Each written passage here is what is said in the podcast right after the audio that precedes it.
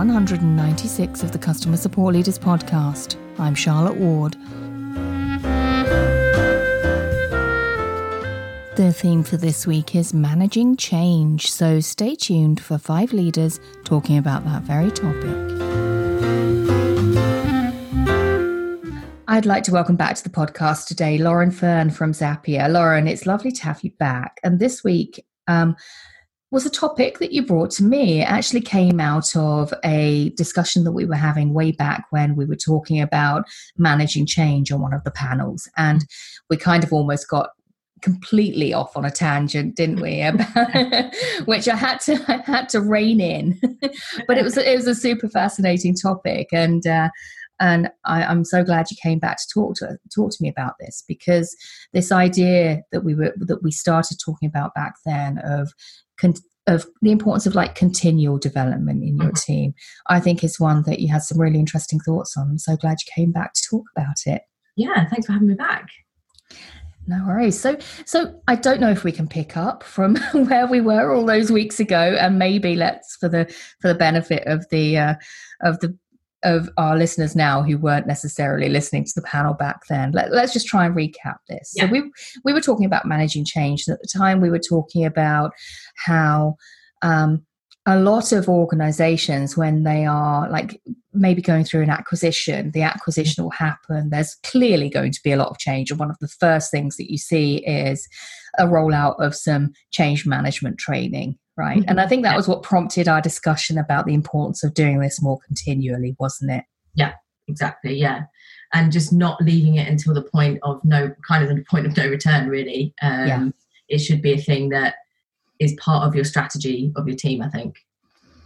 So so how how do you make it so then? And i mean maybe if you can tell us what you're doing right now that that would be a, a great start yeah so um so there's a few different things really but the the the biggest thing that's been um great for this for my team really has been um starting out with the team lead so the way that we identify team leads is we um, we always try and promote team leads from within Zapier. So it's very rare that we hire externally for team leads. And essentially, what we say is you don't have to be um, super keen on management forever, but we ask you to commit to at least a year. So that helps people get in the door mm. of, of leadership, and then we can really help them grow their skills.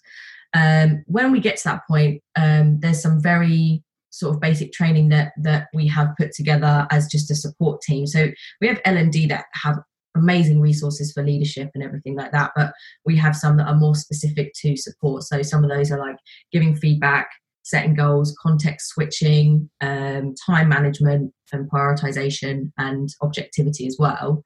And so we kind of have like key skills, stage two and stage three. And those key skills are things that we ask people to really focus on within the first few months because um, they're key skills. Obviously, everyone should should be able to um, you know understand those skills really well and hone them.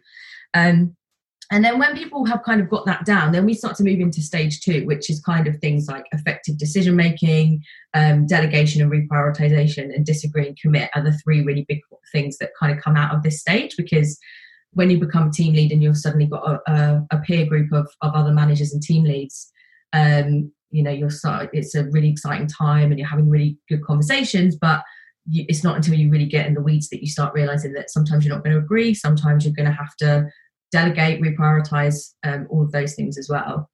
Um, and then the next stage after that, so this is something that we sort of identify probably about a year into leadership, junior management, whatever you want to call it.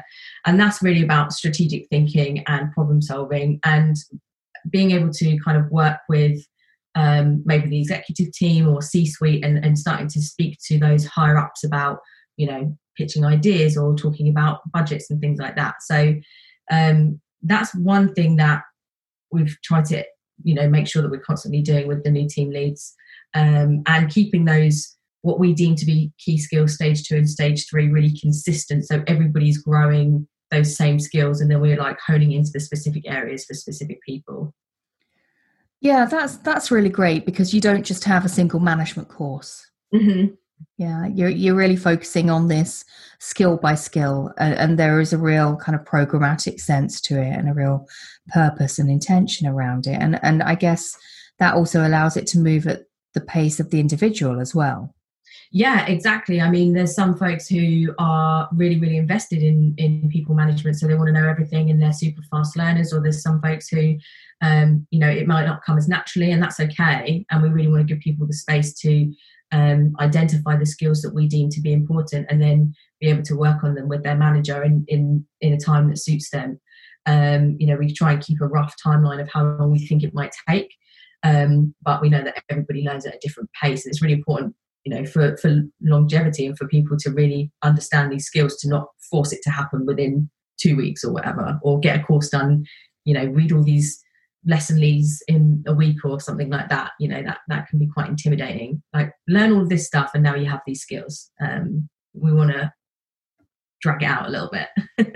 Yeah yeah give you a chance to to practice and hone them as you say. Yeah. Um and and this is everything you've described there is really specific to the support team though. I mean you you said this was like a support management program and uh, mm-hmm.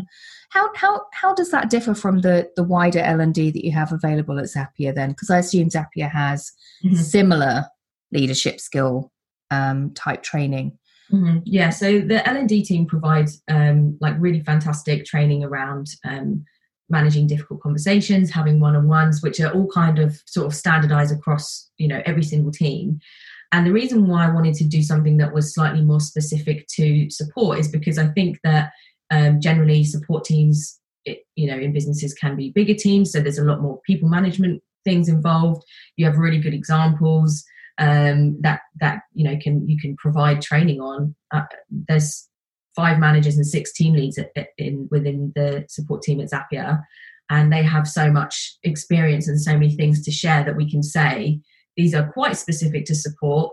Um, you know, here they are in the training, so you can start to see those real world examples. So, to be honest, it's probably not um, necessarily a support specific thing, but I would encourage very specific managers to have their own programs around leadership because leadership skills are pretty standard, but there's things that come up a lot within my team specifically, you know, around disagree and commit because when you're trying to make a decision and there's 12 of you, um, you know, it's it's hard to make sure everybody's happy all the time. So those are the skills that are important to to this specific team, I would say.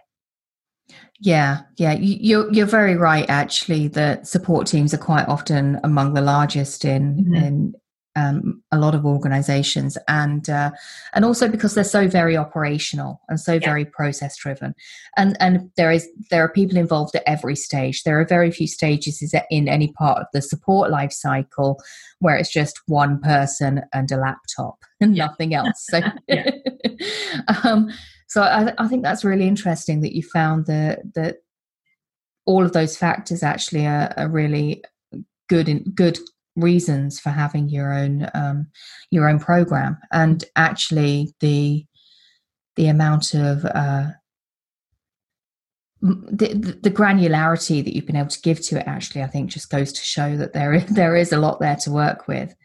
Um, yeah. and one of the things that um, we had uh, i can't remember what the workshop was specifically but people ops shared this analogy the other day which i'm going to share and i'm probably going to butcher it so um, bear with me. But what we were kind of talking about was that um, if you think about it, uh, each business is kind of like a big brand like Subway. So Subway is like a big brand, and they instead of having like most most all of their stores are franchisees. So what we were kind of talking about was people ops are kind of like the head office, kind of like Subway, and then the teams within the business are kind of the franchisees. Franchise is that how you say it? Yeah, franchise. It is. Let's go with it anyway. Yeah. Um, and that was really interesting because we obviously have standard training around management and all sorts of things. But it was nice to, to kind of hear that analogy because it was sort of like, here is some standard things, but also you're responsible for your own team. So you're responsible for the growth and all those things as well. Um, so yeah, I just think it's super important to be able to tailor your training, especially around management, to to what it is that you're focusing on.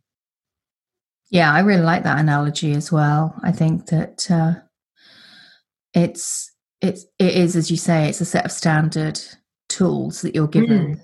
and then you can be really specific. So you know you can decide how you want cars in your particular takeaway car park to to yeah. park or whatever, right?